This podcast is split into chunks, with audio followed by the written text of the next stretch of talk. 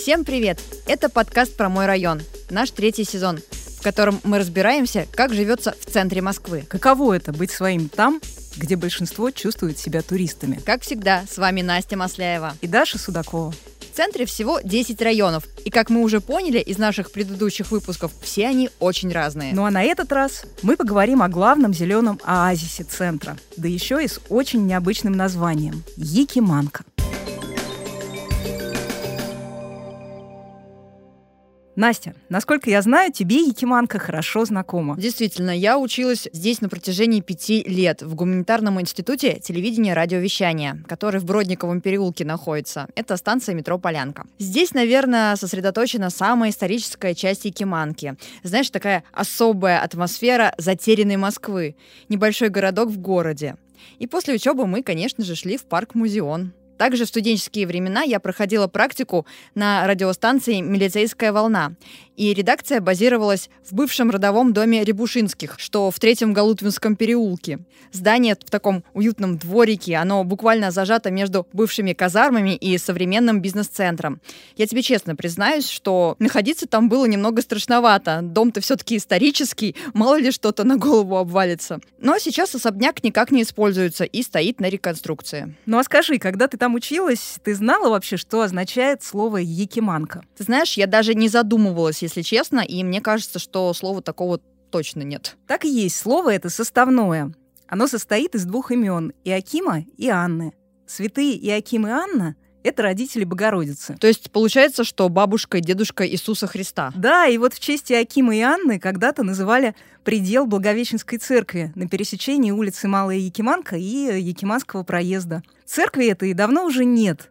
Она была разрушена в 1969 году при строительстве дороги из Кремля во Внуково. Но а топоним Якиманка сохранился. Ну, теперь-то все понятно. И Аким, и Анна в народе соединились. И получилось слово «Якиманка». Да, и так сначала называли улицу, а потом и весь район вокруг нее. В центре всего два района, которые располагаются на правом берегу Москвы-реки. Первый — это Замоскворечье. О котором мы говорили с тобой в прошлом выпуске. А второй — это как раз Якиманка.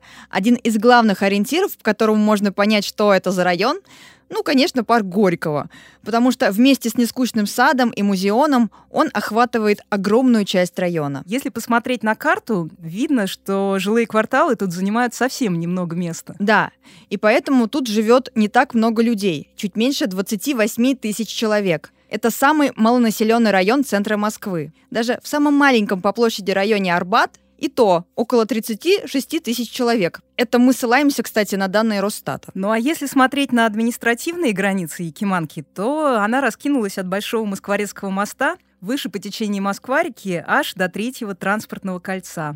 А по восточной стороне Якиманка заканчивается где-то в районе Шаболовки чуть-чуть не доходя на метро Шаболовская. Да, часто Шаболовку хочется включить в центр, но все-таки это уже Донской район. На севере Якиманка начинается с острова Балчук. Как ты помнишь, название это произошло от татарского «балшик», то есть глина, грязь. Образовался остров Балчук при прокладке водоотводного канала в 1783 году. Половодье сильно повредило опоры Большого каменного моста, и чтобы их отремонтировать, нужно было отвести воды Москва-реки. Так и появилась полоска суши длиной 4,5 километра. Якиманке принадлежит меньшая половина Балчуга. Восточная часть острова — это, как ты помнишь, уже Замоскворечье. Хотя исторически оба эти района было принято называть Замоскворечье или Заречье. А если возвращаться к разговору о границах района, то южная его часть включает в себя Полянку — Калужскую площадь, Житную улицу и кварталы вокруг Третьяковки. Вот ты упомянула Третьяковскую галерею, и это совершенно точно одна из главных достопримечательностей Якиманки. Да, и надо отметить, что здесь, в районе, находится не только исторический корпус, который все знают и который появился стараниями основателя галереи Павла Третьякова, но также и новая Третьяковка, которой э, демонстрируется искусство 20 и 21 века — она находится в том же районе, но уже на Крымском валу. Как мы знаем, Третьяковка продолжает и дальше захватывать район. И в 2024 году на Кадашевской набережной должен открыться новый филиал. И это очень впечатляющее здание, особенно его фасад, где окна выглядят как картины в рамах. Здание спроектировала именитое архитектурное бюро «Спич». Кстати, рядом с Третьяковкой есть несколько секретных локаций, где можно увидеть знаменитые иконы, и при том совершенно бесплатно. О них нам рассказала экскурсовод Екатерина Барбашина. Обязательно стоит сходить в храм святителя Николая в Толмачах. Это домовый храм Замоскворечья, где абсолютно свободно вы можете увидеть один из символов Руси, Владимирскую икону Божьей Матери наряду с Троицей Рублева. Но если Троица Рублева это находится в фондах Третьяковки, и вам нужно купить билет, то в храм Святого Николая вы через Третьяковку просто внутрь заходите, говорите, я хочу в храм и вас бесплатно пропустят туда, и вы свободно увидите. Также улица Большая Ордынка. Это и храм всех скорбящих радостей, где можно увидеть Пушкина на иконе. Вот мистическое место, да? Пушкин на иконе. Правда, без нимба. И вот в этом храме есть такой новый образ святителя Филарета, а где он переписывается с Александром Сергеевичем Пушкиным.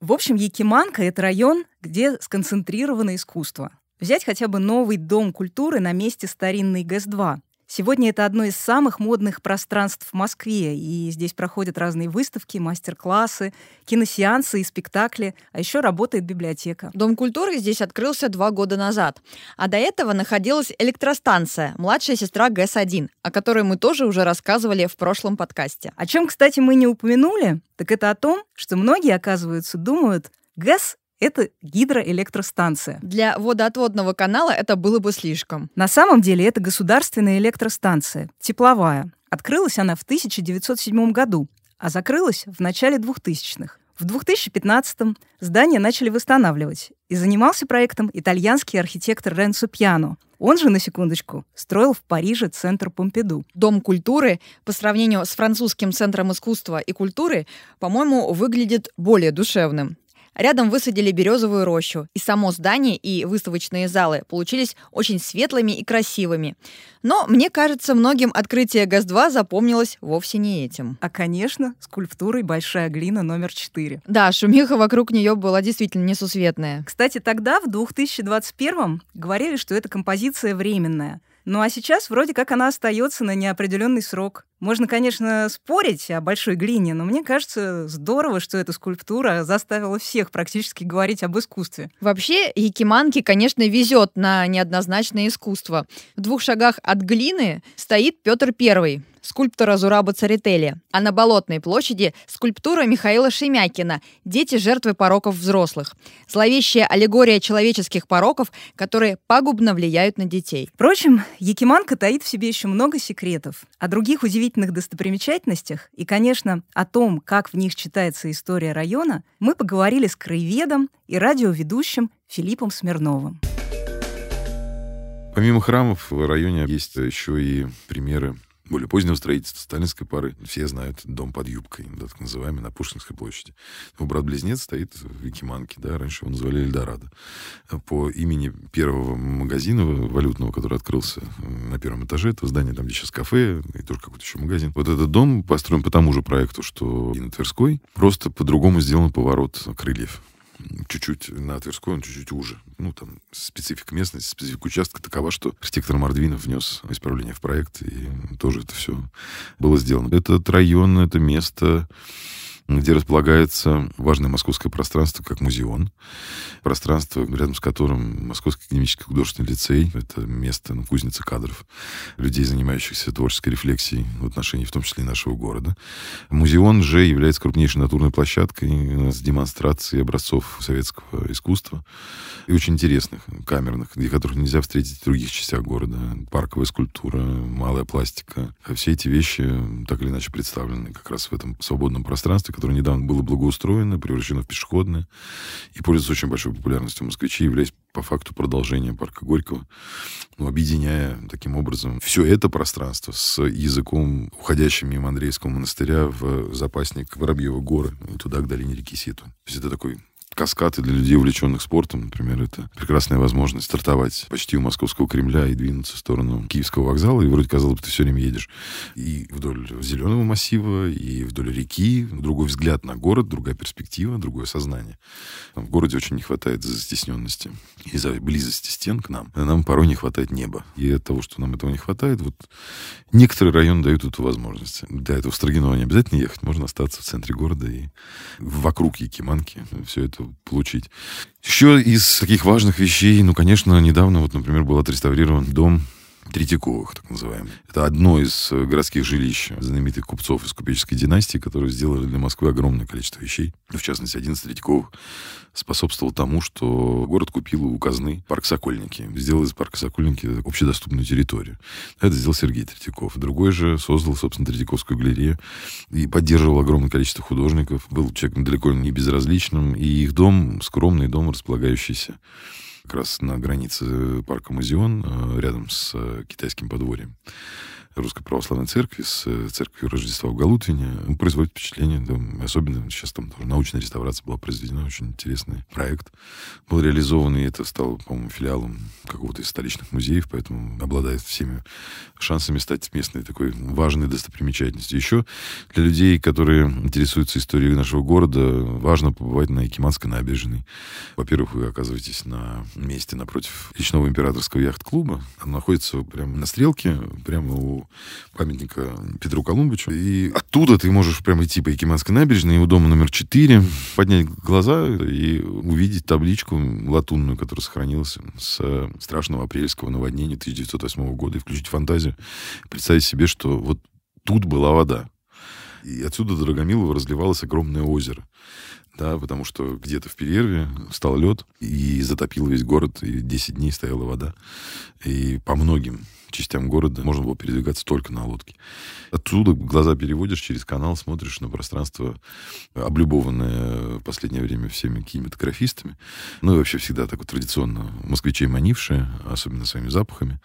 Э, пространство Красного Октября, бывшей фабрики Эйна, которая, опять-таки, является достопримечательностью района. Там и лофты есть, там и э, конференц-залы, там и жизнь, и разного рода клубы, и институты. В общем, некоторое очень интересное, креативное пространство, даже просто для того, чтобы по нему погулять, вдохновиться, и в том числе зайти в э, кондитерский магазинчик для того, чтобы приобрести продукцию, которую традиционно привозят туда, хотя производство уже давно выведено за черту города, и уже шоколадом не пахнет. Но когда-то пахло. Поблизости, опять-таки, крупнейшее пространство рядом с Малым Каменным мостом. Это пространство кинотеатр «Ударник», замечательного совершенно шедевра конструктивизма, 1931 год постройки, уникальный кинотеатр с раздвижной крышей. Я очень надеюсь, что современные архитекторы найдут способ запустить этот механизм. Почему? Потому что когда его придумывали, в моде была... Только что построили планетарий. В Москве не было такого светового шума и была возможность смотреть на звезды. И думали о том, что будет сочетанный способ использования здания не только как фестивальный кинотеатр, но и как обсерватория. Да, правда, это, ну, к сожалению, в результате конфуза не реализовывалось. На самом деле заело механизм, не все было так совершенно, а написали, что из-за того, что дам покусали комары. Но это, ну, конечно, смешно, но факт. Поблизости находится, собственно, пространство ГЭС-2, которое очень гармонично, как мне кажется, сочетается с вот этой громадой конструктивистской. Дома на набережной и кинотеатр «Ударник». Весьма гармоничное пространство такое. Там еще поджатый к ним палата Верки Кириллова, если рассматривать всю часть, и набережной палаты, палата Верки Кириллова, палаты водочника Смирнова. И все это вот, вот пространство такое, в котором недавно появилась еще тоже необычные вещи. Роща в центре города, да, там вот это вот озеленение, фантасмагорическое ощущение, когда ты там оказываешься. Вот и эти синие трубы, через которые происходит забор хорошего воздуха в пространство ГЭС-2, которое тоже прошло реставрацию, которое превращено в крупнейший культурный центр. Все это Киманка. Вообще, район Якиманка в свое время задал тренд на комплексное благоустройство, которое со временем трансформировалось в такие программы, как «Моя улица» и в нашу программу «Мой район». Ты имеешь в виду, наверное, реконструкцию Крымской набережной и ее окрестностей в 2013 году. Тогда ее сделали пешеходной и убрали автодорогу. Совершенно верно. Здесь появились красивые лавочки, новые растения, освещение. А перед Третьяковкой открыли один из первых сухих фонтанов в Москве. Ну и мгновенно набережная стала любимым местом для прогулок москвичей. С тех пор проект благоустройства набережных разросся до такой степени, что уже недалек тот час, когда береговую линию Москвы-реки закольцуют в единый прогулочный маршрут. Благоустройство набережных в районе Якиманка на этом не прекратилось. Например, планируется строительство велопешеходного моста через водоотводный канал возле памятника Петру Первому. Это создаст непрерывный прогулочный маршрут от Воробьевых гор до острова Балчук. Но уже и сейчас парк Горького с Крымской набережной – это, считай, одно целое. Вообще парк Горького – это целый комплекс – Туда, кроме основной зоны, ее называют портер, входит еще нескучный сад, Воробьевы горы и парк-музеон. Еще бы, 219 гектаров зелени, и не только. Парк Горького – это еще и в некотором роде клуб и образовательная площадка. Тут проходят фестивали, лекции, а также можно позаниматься йогой и потанцевать, посмотреть кино, посетить выставки. А еще есть народная обсерватория, которая открылась после реставрации в прошлом году. И, конечно, парк Горького – это символ Москвы и целая отдельная история – она началась еще сто лет назад с открытия первой всероссийской сельскохозяйственной и кустарно-промышленной выставки. С тех времен на территории парка сохранился павильон «Механизация», более известный нам как «Шестигранник». Творение классика советской архитектуры Ивана Жалтовского. Между прочим, к 2026 году павильон планируют отреставрировать и сделать пространством музея современного искусства «Гараж». Собственно, там же рядом гараж и прописан. Вот будет еще одно здание. Ты знаешь, я помню парк Горького еще как место, куда все ходили кататься на аттракционах. И гулять там кое-где даже было опасно. И, конечно, когда в 2011 году здесь все облагородили, снова сделали бесплатный вход и убрали старые аттракционы, это был настоящий прорыв. В общем-то, с тех пор и принято говорить, что в Москве началась парковая революция. А позднее появилась программа «Мой район», одна из главных ценностей которой — создание вот таких приятных парков и общественных пространств, даже в самых отдаленных районах города. Сейчас, наверное, многие позавидуют жителям Якиманки, потому что здесь точно есть где разгуляться в самом буквальном смысле этого слова — набережные, парки, а если покажется мало, есть еще улочки и скверы. Ну, например, Репинский сквер. Это историческая зона отдыха на Болотной набережной. Особенно его любят молодожены, потому что тут же рядом Лужков мост с деревьями, на которые можно повесить замочек любви. В общем, неудивительно, что многие бы мечтали жить в районе Якиманка. И в рейтинге районов с самыми дорогими квартирами он на третьем месте. О том, почему Якиманка — это такой престижный район, рассказал нам Филипп Смирнов. Вообще, этот спор там, о том, какой район лучше и какой район самый там, престижный, ну, он вечный. Куда не денешься. В разные времена все решали по-разному. Кто кому-то нравилось селиться там поближе к власти, кому-то, наоборот, э, казалось, что нужно подальше от власти. Ну, как бы там ни было, Якиманка, наверное, один из самых близких к Кремлю жилых районов. Традиционно Замоскворечье не осваивалось. Тут Филипп имеет в виду не только административный район Замоскворечья, а историческую местность к югу от Кремля, на противоположном берегу реки, то есть и Якиманку тоже до 17 века, в принципе, мы там отдельные дома можем с вами фиксировать. Ну, там, в основном был сельский быт. Та же самая улица Полянка называется совершенно не случайно. Полянка, да, там были поля, которые не были застроены. Плюс к этому пространство, например, вот Лужков мост, он не потому, что мэр Лужков, а потому что там были пойменные луга, которые затапливались. На болоте или там на пойменных лугах очень неудобно строить. Высокие строения не воздвигаются. Замоскворечье обладает как раз этой важной характеристикой для любого горожанина. Наши замечательные урбанисты вывели некоторый род закон. Закон называется закон о линии карниза. Или закон о голубой линии. Линии карниза или голубой линии в городе называется то место, где карниз встречается с небом. И вот они вывели закон, что чем выше линия карниза, как в Москва-Сити, например, или на Мясницкой улице, тем легче на этой улице работается. Чем ниже линия, тем легче в таком городе живется. А за Москворечье все обладает низкой линией карниза. В той части, которая традиционная за Москворечье, будет только Дашовская набережная. Ну, хорошо, там есть шестиэтажные дома. Ну, в любом случае, ты в любой соседний переулочек уходишь там, и двух-трехэтажные домики, и вот тебе, пожалуйста, небо, вот широта, присаженность, вот такие вот полисаднички, все такое антропометричное, и все очень тебе близкое, и от того очень желанное в проживании.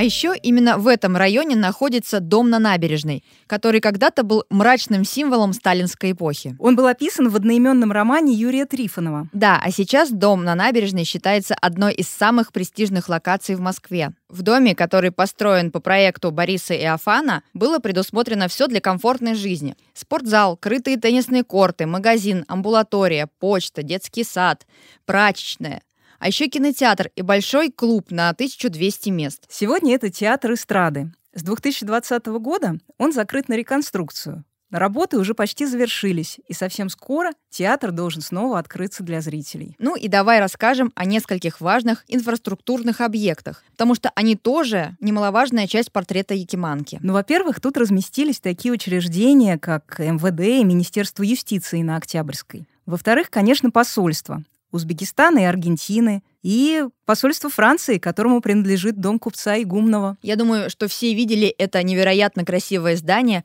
у метро Октябрьское в виде богатого боярского терема, украшенного яркими изразцами. А еще Якиманка — это район медиков. На Ленинском проспекте расположилась городская клиническая больница имени Пирогова. Она была основана еще в начале XIX века и выглядит как богатая усадьба. И это одно из ведущих медицинских учреждений столицы. Здесь же, в районе, правда, ближе к центру, находится НИИ неотложной детской хирургии и травматологии. А еще знаменитая детская Морозовская больница. Она находится не совсем в границах района, но очень рядом. Что еще есть в районе? На Октябрьской расположилась Российская государственная детская библиотека. В ее архиве более 600 тысяч журналов, нотных изданий, аудиокниг и диафильмов. Из научных учреждений здесь находится Институт географии РАН в Старомонетном переулке. А из вузов, прежде всего, конечно, МИСИС, Институт стали и сплавов, который первым делом видишь, если идешь в парк Горького с Октябрьской. У МИСИСа тут огромный комплекс. Ну, а ближе к Шаболовке – Высшая школа экономики, которая разместила свою высшую школу бизнеса в зданиях бывшей шелкоткацкой фабрики. Здания эти давно отреставрированы, а вот внутри комплекса долгое время ветшал особняк одного из владельцев предприятия – Эктора Симоно. Это, знаешь, такой дом из страшных сказок в стиле французского шато с элементами модерна. И хорошая новость в том, что в прошлом году объявили, что этот особняк отреставрируют. Такое чудо. А вот чего точно не ожидаешь увидеть в таком престижном районе, так это производство. А оно, тем не менее, есть. На той же улице Шабловка все еще работает кондитерская фабрика «Ударница». Ты знаешь, у нас в семье всегда считалось, что самый правильный зефир делают только здесь. Вообще, вот эта шабловская часть Якиманки, назовем ее так, это место, в котором все еще чувствуется атмосфера рабочего района, как будто бы бывшие окраины. Там же еще находится старое трамвайное депо имени Апакова, которое сейчас обновляют. То есть Якиманка — это и парки, и исторический центр, и еще немного рабочей окраины. Каково быть жителем такого удивительного района? Об этом нам рассказала Марина, которая живет во втором казачьем переулке. Москва в моем понимании столицы ассоциируется именно с историческим центром. Именно таким историческим центром и является район Якиманки – до этого я более 15 лет жила в Замоскворечье, и, честно говоря, жесткого водораздела между районом Якиманка и Замоскворечьем никогда не проводила. И, наверное, если бы не ваше приглашение рассказать именно о районе Якиманка, я бы никогда и не узнала о той границе, которая проходит между Замоскворечьем и Якиманкой, аккурат по улице Ордынка. Что интересного есть у вас рядом с домом? Какие достопримечательности вас окружают? Когда мы выбирали тот дом, в котором я сейчас живу, и, наверное, район. С одной стороны, мы думали, конечно же, о Замоскворечье Якиманке по понятным причинам, потому что после долгого проживания в центре сложно переехать в Коммунарку или Южное Бутово. Я здесь совершенно без стёба и с большим уважением отношусь к этим районам, но ты прорастаешь корнями к тому быту, к тем улочкам и понятным тебе даже магазинам, и выдернуть себя бывает зачастую очень сложно. При моей любви к спорту и к лесу, конечно же, я все время, перемещаясь в сторону парка Горького, пересекала район Якиманки.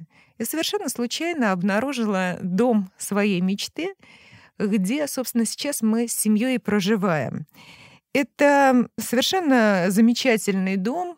Построил его архитектор Филиппов который, кстати говоря, строил итальянский квартал на Фадеева-Чьянова, да, итальянский дом, и напротив нас тоже дом того же архитектора расположен.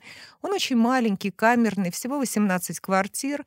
И вот эта вот камерность дает возможность, с одной стороны, знать друг друга, а с другой стороны, это, конечно же, современная постройка. Дом был сдан в эксплуатацию в 2015 году, а первые жильцы там появились в 2016 уже году. Наличие электрических заправок для автомобилей, наличие э, современной атрибутики, кладовых и качественных парковочных мест, конечно, располагает, и поэтому мне кажется, что это одно из лучших мест, где мне доводилось жить. А какие-то минусы есть у района? Может быть, шумно, либо парковочных мест не хватает, либо дорогие магазины. Я бы отметила тот факт, что все-таки центр в час пик он не изобилует пробками, но небольшие улочки забиваются машинами, и зачастую просто не проедешь. Как вы считаете, район подходит для семей, для проживания с детьми? Куда можно сходить с детьми? В нашем районе есть и музей Тропинина, и потрясающий дом Игумного, это французское посольство. Все очень красивое. Для людей верующих огромное количество церквей. С детьми можно сходить и в музеи. Пожалуйста, и Третьяковка.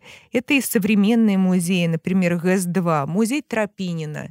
Маленький музейчик, не очень раскрученный, но тоже тихое и вполне себе познавательное место.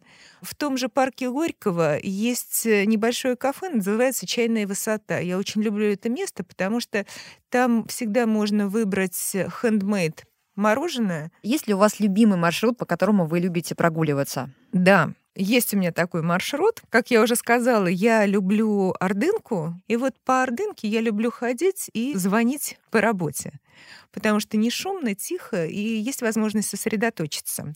Мне нравится мой э, маршрут, который со второго казачьего через э, Полянку и пересекая Бабьегородский переулок ведет меня непосредственно к набережной, парк Горького. Парк Горького и музеон как два сообщающихся сосуда. И гуляя по набережной, ты можешь попадать из одного парка в другой. И потом ты либо по той же набережной можешь дойти до нескучного сада, или пробежаться, если есть спортивная одежда, желание и задор. А можно просто пройтись по прекрасным улочкам или зеленым тропинкам парка, просто по лесу. И можно добраться до Андреевского монастыря. Все гармонично, органично, все на своих местах. Да, именно так. А вот вы живете в центре, да, Якиманка, как мне кажется, такой шумный, суетливый район. Вам не мешает этот шум? Это на самом деле очень обманчивое впечатление. Исторический центр далеко не так шумен, как может показаться. Наш район и та улочка, на которой я проживаю, это совершенно камерное пространство, очень такое даже интимное в каком-то смысле, потому что людей тут правда мало очень мало. Вот на нашем втором казачьем переулке увидеть десяток человек, прогуливающихся одновременно на улице, предельно сложно. Конечно, на полянке народу побольше. Получается так, что он не густонаселенный район. Поэтому и количество детских садов, и количество школ здесь абсолютно достаточно. Здесь нет очереди. И в свое время, поскольку я проживала в соседнем районе, да, ребенок мой ходил в садик как раз района Якиманка. Проблем не было. Настя, в начале этого подкаста мы с тобой говорили о том, что в центре москвичи из других районов частенько чувствуют себя туристами. Ну так вот, мне кажется, что к Якиманке это утверждение не относится. Потому что если ваша молодость проходила или проходит в Москве, вы непременно окажетесь в парках этого района. Я с тобой полностью соглашусь. С парком Горького, нескучным садом и окрестностями у меня связано множество разных историй. Думаю, что у тебя тоже. Конечно. Так что будем считать, что хоть мы и не живем в окрестностях Якиманки, она все-таки и для нас немного родная. Ну а мы говорим до свидания, Якиманки, и всем, кто нас слушал сегодня. Поставьте нам лайк и звездочку, если вам понравился этот выпуск. А с вами были Даша Судакова и Настя Масляева. До встречи через неделю в подкасте про мой район. Пока-пока.